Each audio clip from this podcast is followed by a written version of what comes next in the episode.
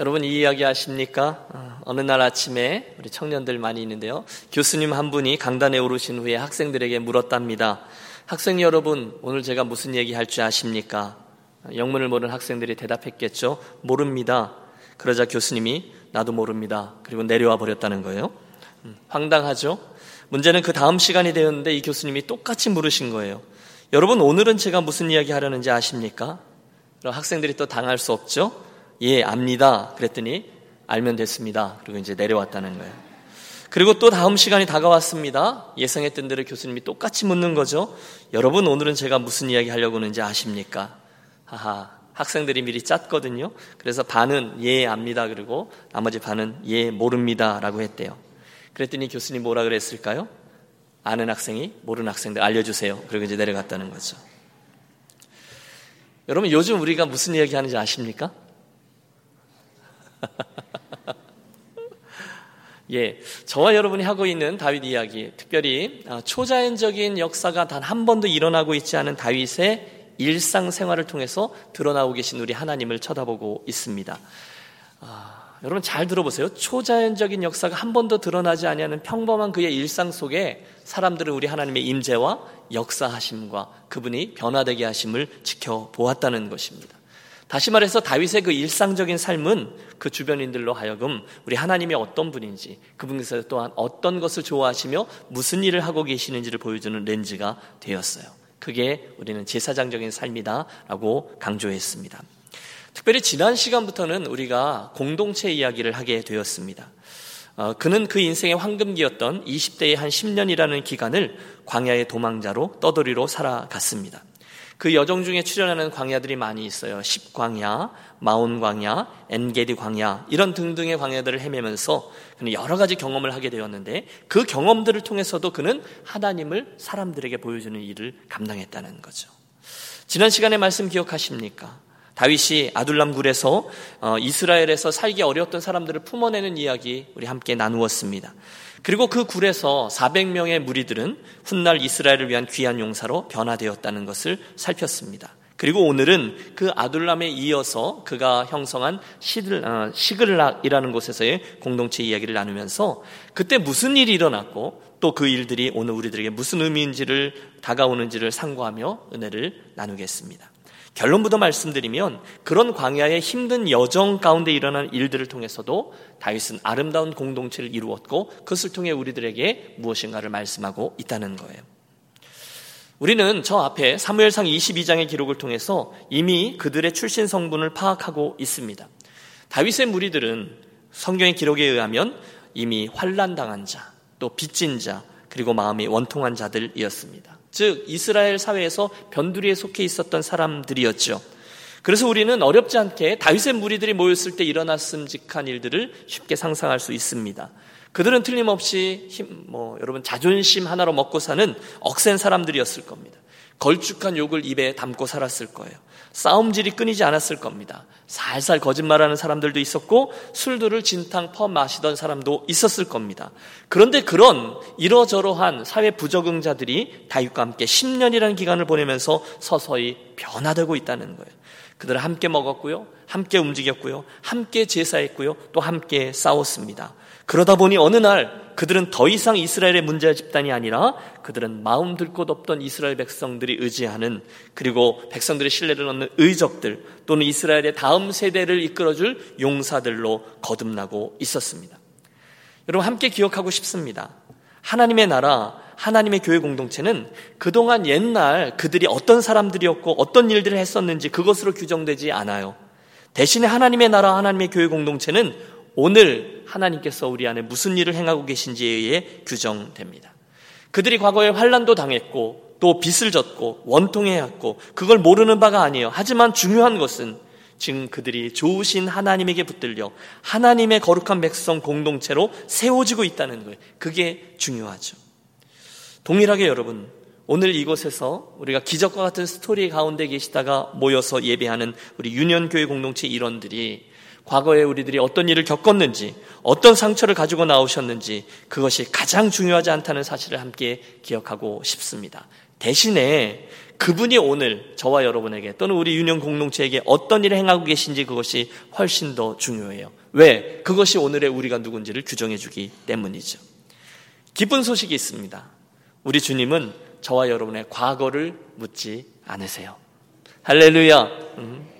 음. 따라서 여러분, 일단 저와 여러분이 예수를 믿고 죄를 내놓고 허물을 내어놓고 주님 앞에 나와서 회개하면 성경에 약속하신 대로 미쁘시고 의로우신 하나님은 우리 죄를 모두 사하시고 할렐루야 죄 사함의 은총이 있다는 거예요. 그리고 동이 서에서 먼 것처럼 우리들의 죄가를 옮기시고 기억도 하지 않으신다 약속하셨어요. 새로운 피조물이 되었다는 거죠. 저와 여러분 이야기입니다. 조금 전에 저는 오늘 우리가 어떤 존재인지는 우리가 과거에 무슨 일을 했었는지 그것 때문이 아니라 오늘날 하나님께서 우리 안에 무엇을 행하고 계신지에 의해서 규정된다라고 말씀드렸습니다. 이 말은 우리들의 과거가 문제가 아니라 우리들의 현재가 문제라는 뜻입니다. 오늘 성령 하나님께서 우리 안에 어떤 일을 행하고 이루고 계신지 그게 훨씬 더 중요하다는 거죠. 그렇다면 오늘 이야기의 주제가 드러납니다. 우리들의 관심은 어떻게 할 때 성령께서 오늘 우리 안에 마음껏 역사하시며 우리를 마음껏 빚어가실 수 있을까 거기에로 이어집니다. 목사인 제가 어떻게 행할 때 성도인 여러분들이 어떻게 행할 때 성령 하나님께서 우리 안에 어떤 일을 행하시고 어떻게 변환시키셔서 환란 중에 있던 자, 빚진 자, 마음이 원통한 자들이 이스라엘의 든든한 용사로 변화될 것인가가 오늘 우리들의 관심사라는 거예요. 자, 그 궁금함을 가지고 우리 그날 저 다윗의 시글락 공동체로 여행을 떠나 보겠습니다. 그곳에 그날 어떤 일들이 있었습니까? 그리고 그 이야기들이 오늘 우리 교회 공동체에 대해서 말씀하고 있는 바는 무엇입니까? 오늘 설교 제목을 제가 하나님의 은혜가 흐르는 공동체라고 지었는데요. 가장 먼저 저와 여러분이 하나님의 은혜가 흘러가는 그런 공동체를 이루기 원한다면 오늘의 내가 전적인 하나님의 은혜로 이 안에 받아들여졌다는 사실을 기억하는 것이 필요합니다. 여러분 따라서 고백해 주십시오. 나는 은혜로 받아들여진 존재다. 믿습니까? 여러분 이 안에 어마어마한 의미가 담겨 있음을 기억하십시오. 그날 시글락 공동체로 나온 사람들은요, 자기들의 약점에도 불구하고 다윗의 공동체에 받아들여진 사람들이었어요. 맞죠? 아니, 사실 다윗 자체도 이미 도망자였습니다. 그런데 그를 비롯해서 모두들 문제점들을 가지고 있었어요. 약점들이 있었어요. 그런데 그들이 은혜의 공동체 안으로 받아들여졌다는 거죠. 이건요, 오늘 저와 여러분에게도 동일하게 일어난 일입니다. 여러분들이 처음 예수를 믿으셨을 때, 그래서 교회 공동체로 나오셨을 때 어떤 일들이 있었습니까? 여러분 하나님께서 저와 여러분에게 조건을 달고 교회로 받아주셨습니까? 하나님께서 우리들의 과거를 믿지 않으셨죠. 입학시험 치르지 않았다는 거예요. 아니 심지어 저와 여러분이 아주 큰 죄악 중을 있다 할지라도 과거에 내가 지우고 싶은 얼룩으로 가득 찬 과거를 소유하고 있었더라도 주님은 당신의 전적인 은혜로 십자가의 보혈로 우리를 덮어주시고 품어 주셨어요. 구원해 주셨어요. 따라서 그분의 은혜를 입고 받아들여진 이들은 시글락 공동체 이스라엘 사람들 뿐이 아니라 오늘 우리들의 이야기입니다. 여러분 동의하십니까? 음. 사도 바울의 표현에 의하면 우리는 모두 죄인 중에 괴수였어요. 여러분 아는 것으로 그치지 마십시오. 저와 여러분이 죄인이었다가 구원함을 받았다는 일에 어마어마한 의미를 우리 마음속으로 느끼셔야 돼요. 거기서 출발합니다. 우리는 가능성이 없었어요. 그대로 두었으면 모두 다 멸망의 자리로 나갈 수밖에 없는 존재들이었어요. 그런 우리를 하나님이 먼저 사랑해 주셨고 먼저 무슨 일을 행해 주셨어요. 그래서 우리를 구원해 주셨습니다. 여러분과 함께 잠깐 나누고 싶은 영상이 하나 있는데요. 우리 영상을 보시고 이 설교를 계속 이어가겠습니다.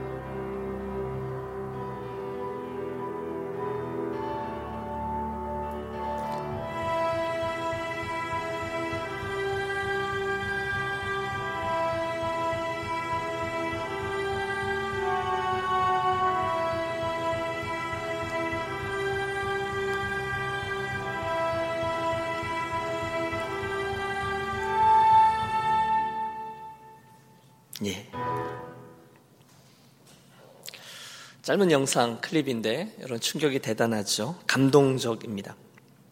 니콜라스 윈턴이라는 분의 실화입니다. 여러분 그 한 사람으로 인해서 생명을 구했던 669명의 유대인 아이들은요. 그때 자기들이 왜 그 체코에 있던 그 땅에서 그 수용소에서 영국으로 향하게 되었는지는 잘 몰랐을 것입니다. 하지만 지금 우리들은 그리고 이제는 모두 다 알게 되었습니다. 전혀 알지 못했던 29살의 젊은 은행원이 자기의 재산을 털어서 내 생명을 구해 주었고 50년의 세월이 지났음에도 아무런 대가도 바라지 않은 채 숨겨진 의인으로 살아가고 있었다. 너무도 놀라운 이야기예요. 여러분 틀림없습니다. 만약에 그 힘없는 자그마한 아이들의 인생에 있어서 이 니콜라스 윈턴이라는 분이 없었다면 그들 모두는 비극적인 인생의 마침표를 찍고야 말았을 것입니다. 그런데 다행히 그가 나를 주목한 것입니다.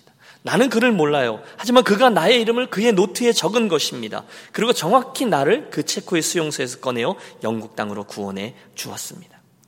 여러분, 무슨 말씀을 드리는 것입니까? 그것이 바로 저와 여러분의 인생에 정확히 일어난 일이라는 거예요. 저와 여러분이 뭐 한 것 없습니다. 특별한 대가를 치르지 않았습니다. 그러나 먼저 주님이 저와 여러분에게 은혜를 베풀어 주셨습니다. 예수님의 잃어버려진 드라크마 비유를 기억하시죠? 잃어버려져 있던 양의 비유를 아실 겁니다. 돌아온 탕자의 비유를 묵상해 보십시오. 여러분 그 스토리 가운데 우리에게 어떠한 초점도 있지 않습니다. 대신 우리를 찾아주신 그분에게 초점이 있어요. 그분이 나를 찾아주셨습니다. 그분이 나를 기다리셨습니다. 그리고 그분이 나를 용납해 주셨습니다. 그래서 우리는 그것을 은혜라고 부릅니다. 놀랍다 주님의 그 은혜, 우리의 죄를 속하시려 갈보리 십자가 위에서 어린 양 보혈을 흘렸네. 주의 은혜, 주의 은혜, 우리의 죄를 다 씻었네. 주의 은혜, 주의 은혜, 우리의 죄를 다 씻었네.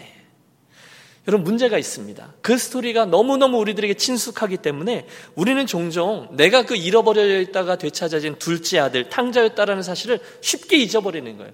알기는 알죠. 그러나 너무 금방 그 다음 이야기로 넘어가 버린다는 거예요. 내가 잃어버려져 있는 드라카마였는데, 내가 그 잃어버려져 있는 양이었는데 그 사실을 잊은 거예요. 그러니까 늘 내 안에 내가 살아납니다. 무엇인가 대가를 기대합니다. 별것도 아닌 일로 인해서 마음 상합니다.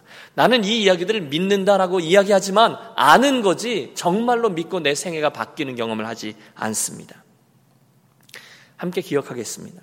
다윗의 무리 시글락 공동체에는요. 의인 의식에 사로잡혀 있던 첫째 아들들이 모인 무리가 아니었어요.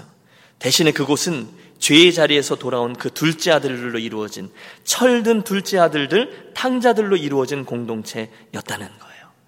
사랑하는 여러분, 하나님의 은혜가 흐르는 공동체를 우리 기대합니다. 맞죠? 그렇다면 가장 먼저 잃어버려져 있던 내가 주님의 은혜로 아무 의도 없는 아니 아무런 대가 없이 주의 은혜로 되찾아지고 다시금 용납되어 주님의 몸인 교회로 받아들여졌다는 사실을 기억하시기를 권합니다. 그때서야 우리는 비로소 우리의 유년교회 공동체를 다윗의 시글락 공동체와 같이 복된 공동체로 세워 나갈 수가 있는 거죠. 한번 해볼까요? 내가 은혜로 받아들여졌습니다. 여러분 그 사실을 기억하는 자는 어떠한 권리 주장도 하지 않습니다. 과거에 내가 무엇 해냈고 섭섭하고 여러분 그런 것 없습니다. 죄인은 은혜만 기억합니다. 두 번째로 우리는 아, 첫째 내가 받아들여졌다는 사실과 함께 이번에는 내 옆에 계신 분 또한 나와 똑같이 주님에게 의해서 되찾아졌고 그분의 은혜로 구원함을 받은 동일한 존재라는 사실도 기억합니다. 여러분 옆에 분을 쳐다보고 한번 대답해 이렇게 말씀해 주십시오. 당신도 은혜로 받아들여졌습니다. 네. 여러분 이걸 서로 간에 인정하셔야 된다는 거예요.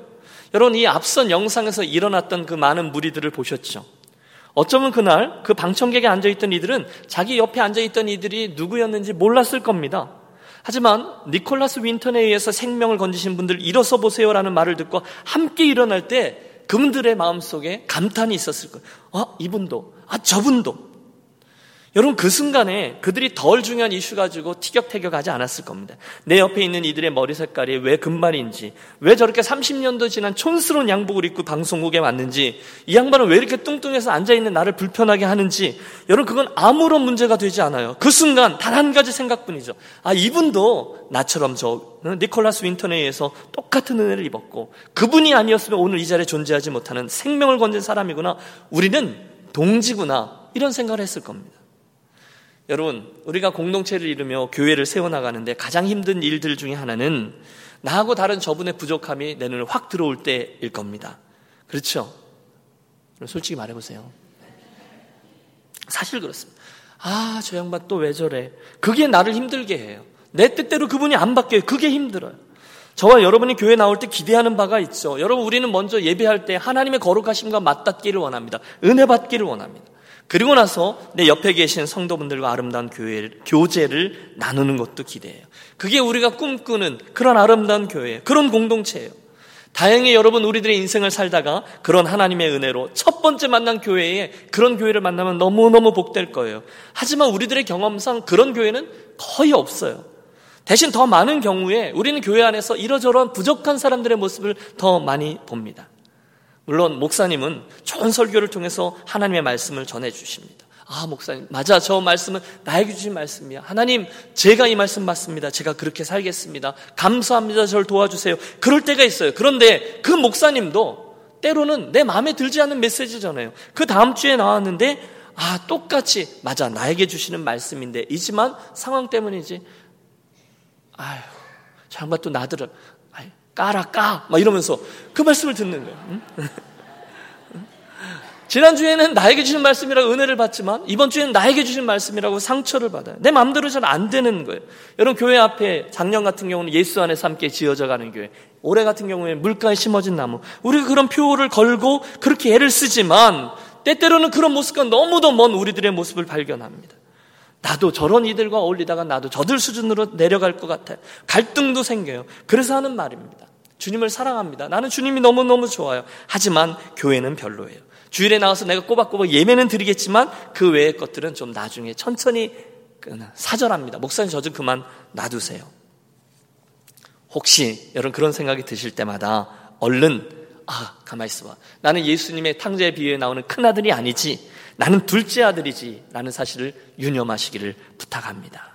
여러분, 나 스스로에 대해서 나는 죄인 대학 출신에 나는 사형수 출신이다 라고 나는 여전히 공사 중이고 나는 여전히 변해야 돼. 나는 여전히 부족해 라고 고백하잖아요. 그것처럼 내 옆에 계신 분에게도 동일한 시각으로 바라보시라는 거예요.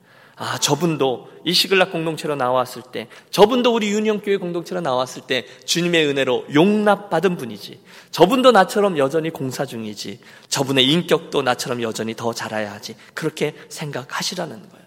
여러분, 그러면요, 놀라운 일이 벌어집니다. 우리 안에 하나님이 주시는 여유가 생겨요. 그분이 내가 원하는 대로 완벽해질 이유가 사라집니다. 또 내가 그분에게 완벽한 사람으로 보여야 될 이유도 사라집니다. 어마어마한 여유의 공간이 생겨요. 아, 나는 부족하지. 저분도 부족하지. 그런데도 아둘람굴 그리고 시글락 공동체에 나와서 부족함에도 문제점에도 불구하고 다윗과 그 공동체에 용납된 사람들이지 알게 되면 여러분 시각이 바뀌는 거죠. 여러분 사실이 그렇지 않던가요? 여러분 저와 여러분이 얼마나 잘해 보려고 합니까? 그런데 잘 안 되잖아요. 또 저분도 내 기대에 딱 맞아들지 않잖아요. 교회가 나를 이렇게 대우하는 게 마음에 들지 않잖아요. 그러면 우리 쉽게 불평합니다. 왜 저 사람은 나만큼 진지하게 나오지 않는가? 왜 하나님은 어느 정도 괜찮은 수준에 있는 사람들을 불러다가 유니온교 공동체를 세우시지 왜 저런 수준의 사람들을 데려다 주셨냐? 불평합니다. 다 틀린 거예요. 여러분 시각을 바꾸셔야 돼요. 그분이 내가 원하는 모습으로 그 수준으로 되어 있어야 돼야 한다라고 요구할 권리가 내게는 있어요, 없어요? 없습니다. 그게 원래 하나님께서 성경에 기록하고 성경에 나온 수많은 백성들의 모습이요 수준이기 때문입니다. 그날 다윗의 공동체 시글락 모임에 나온 사람 중에 처음부터 완벽한 사람은 없습니다. 대신 그곳에는 또 우리 유년 교회는 조금 희한한 분들이 얼마든지 자리할 수 있습니다. 수군대는 자, 불평하는 자, 의리 없는 자, 변덕스러운 자, 술 못 끄는 자, 의심 많은 자, 죄에 찌든 자, 빚진 자, 마음이 상한 자. 그게 이스라엘 백성들에서 나온 공동체 사람이라는 거예요. 그런데 아세요? 그게 교회라는 겁니다. 따라서 나는 교회 오면 천사들만 있는 줄 알았더니 똑같구면 아이고 그럼 나는 예수 안 믿을란다 하고 뒤돌아서는 게 맞습니까? 틀립니까? 틀리는 것입니다. 부족함에도 인정하고 나오는 거죠. 함께 기억하겠습니다. 여러분, 오늘 저와 여러분이 우리들의 부족함에도 불구하고 주님의 교회에 소망을 두는 근거는 우리들의 완벽함 때문이 아닙니다. 말씀드린 것처럼 대신 우리가 교회에 소망을 두는 근거는 오늘도 우리 안에 일하고 계시고 여전히 우리를 빚고 계시는 성령 하나님 그분의 역사 때문인 줄로 믿습니다. 정말로 그래요. 그래서요, 그런 부족한 사람들이 모여있는 교회에서 우리는 종종 발견합니다. 누구를 발견해요? 변화되고 있는 사람이요. 성령 하나님께서 일하고 계시는 것들을 봅니다. 여러분, 완벽함을 요구하지 마십시오. 여러분, 저에게 완벽함을 요구하지 마세요. 저도 마찬가지입니다. 다 부족해요. 우리는 공사 중이니까요. 그런데 중간중간에 이런 일들이 있는 거죠. 어떻게 이런 일이 가능하지? 어떻게 저 부족했던 분이, 어떻게 한 달 전에 나타났을 때 저런 모습의 분이 어떻게 우리 안에서 하나님을 만나고 변화되어지고 있는지를 보면서 우리 감탄하는 거예요. 저분 많이 변하셨네. 여러분 그런 일들이 있어요.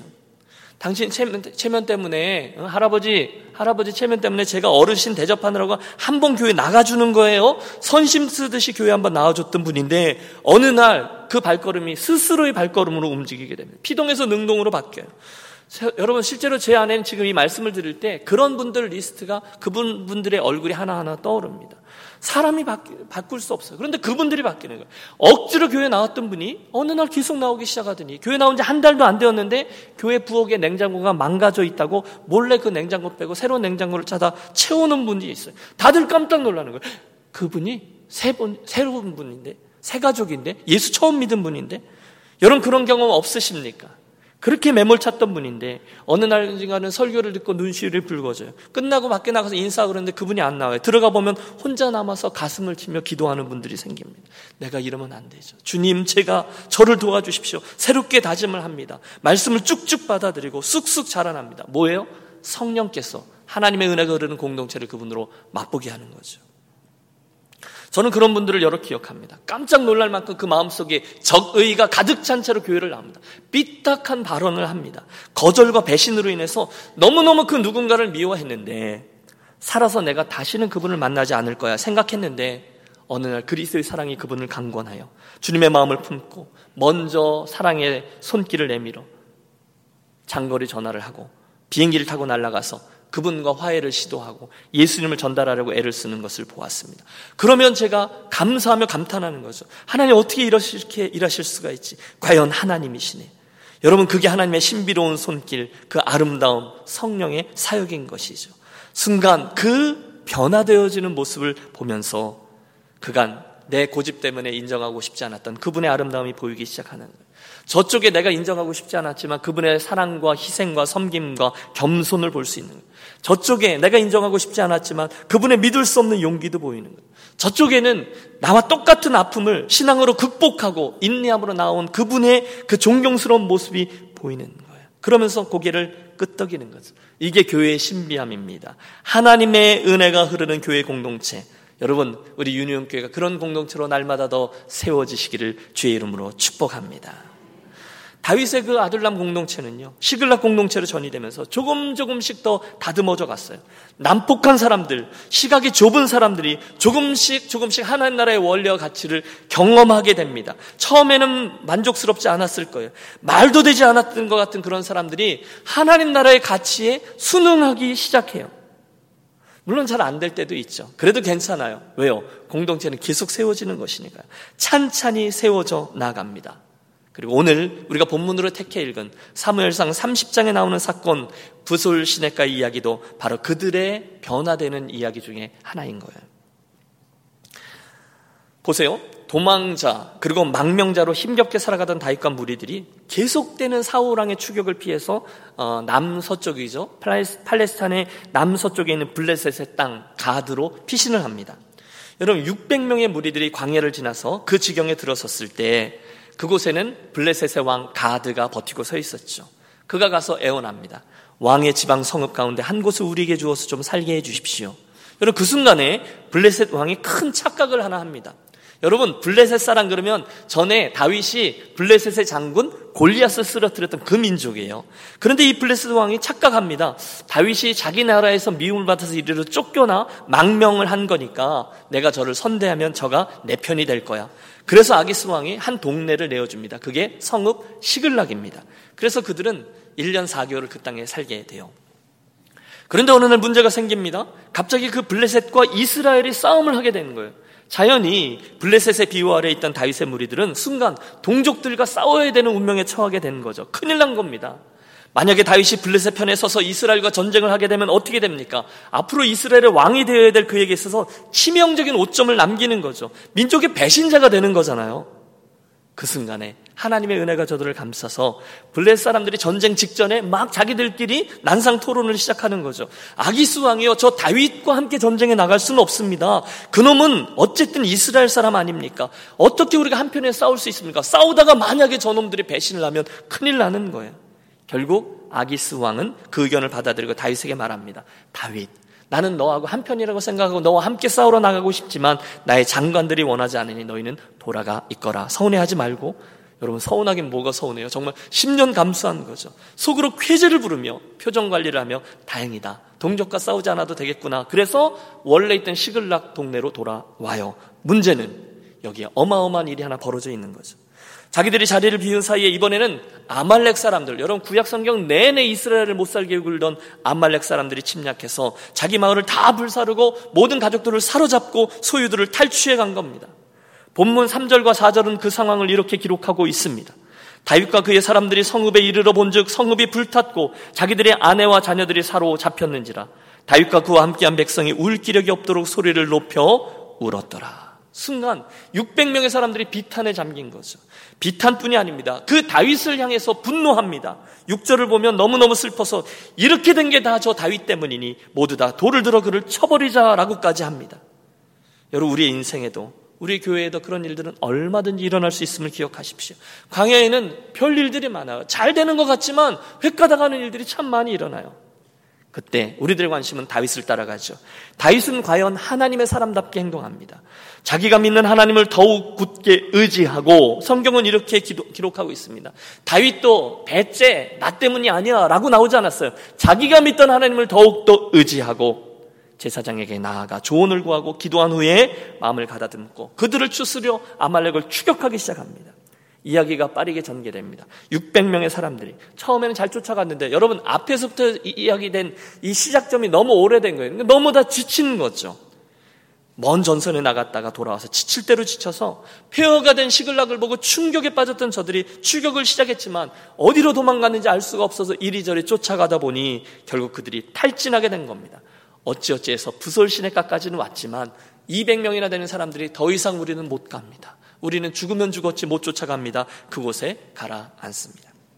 할 수 없이 그 200명은 그곳에 남겨두고 너희들은 이곳에서 우리들의 소유를 지켜라. 그리고 나머지 400명이 이 광야로 접어들어 그들을 추격합니다. 흔적을 찾을 수가 없어요. 그러던 중에 하나님의 섭리죠. 길가에 죽어가고 있던 한 애굽 소년을 발견해서 돌보아 주었는데 알고 보니 여러분 그 소년이 바로 아말렉 왕의 종이었던 거죠.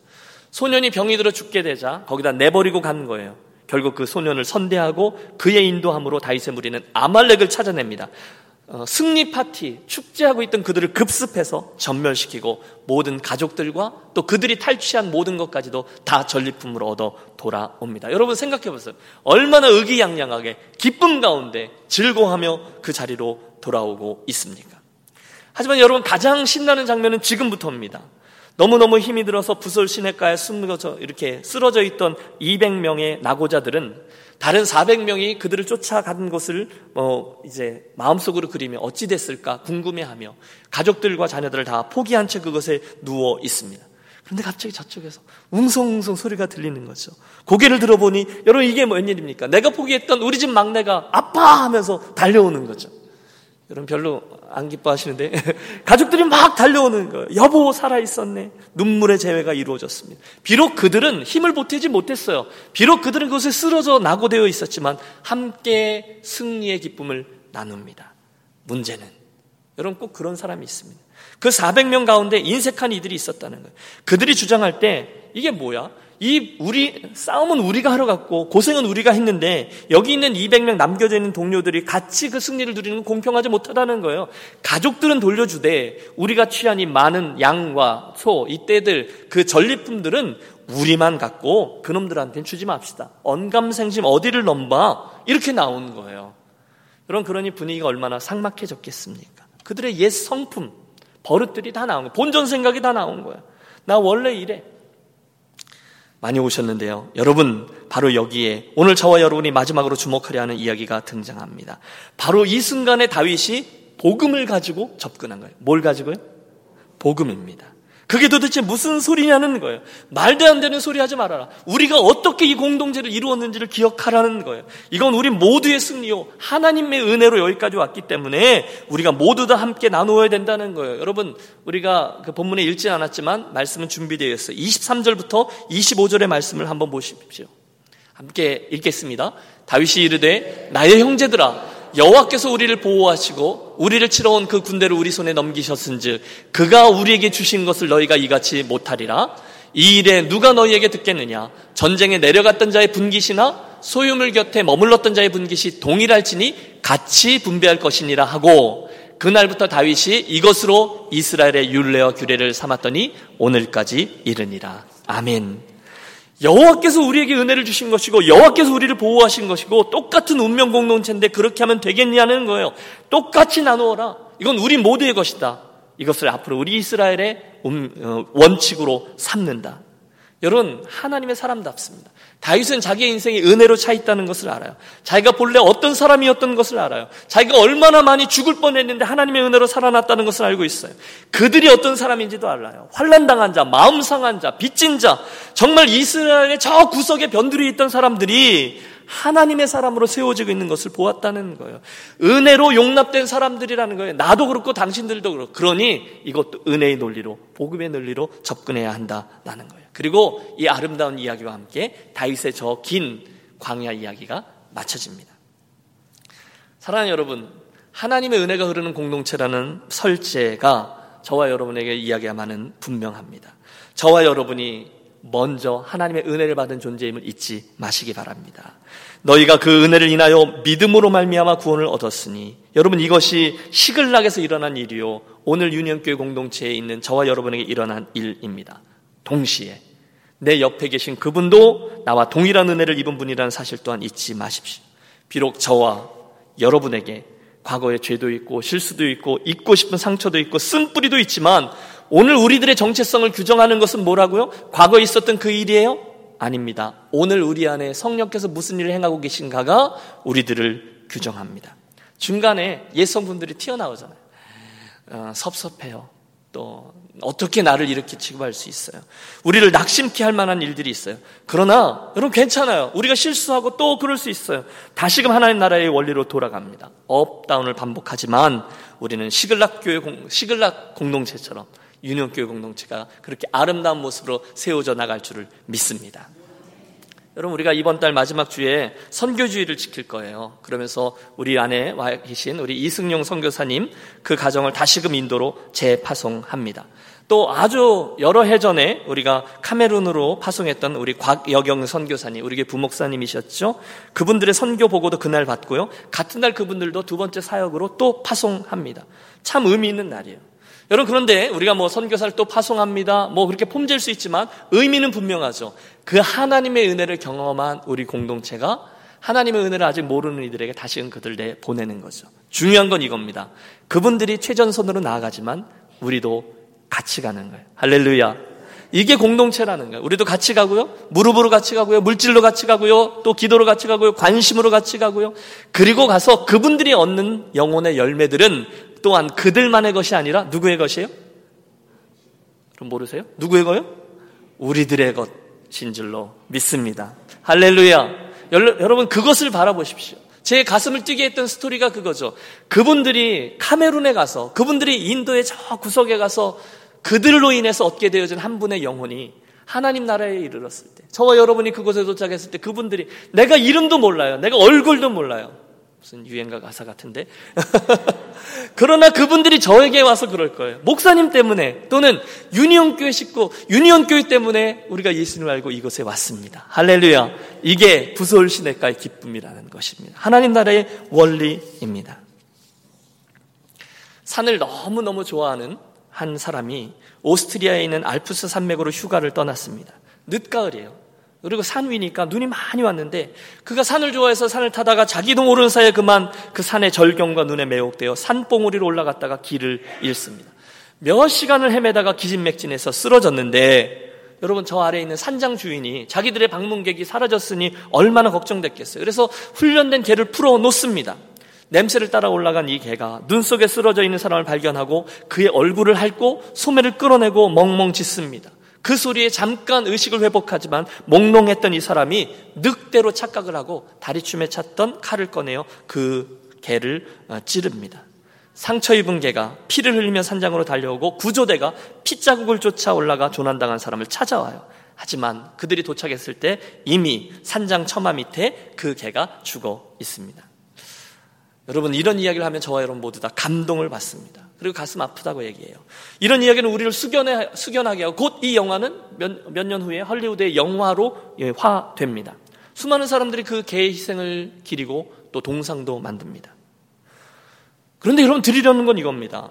한 사람의 생명을 구한 이 개의 이야기는 누구나 감동을 받아요. 그런데 막상 모든 사람들을 위해서 오셔서 십자가에 피 흘리시고 우리를 대속해서 죽으신 예수님 이야기를 들으면서 우리는 너무 많이 들었다고 다 아는 이야기라고 무덤덤할 때가 많이 있다는 거예요.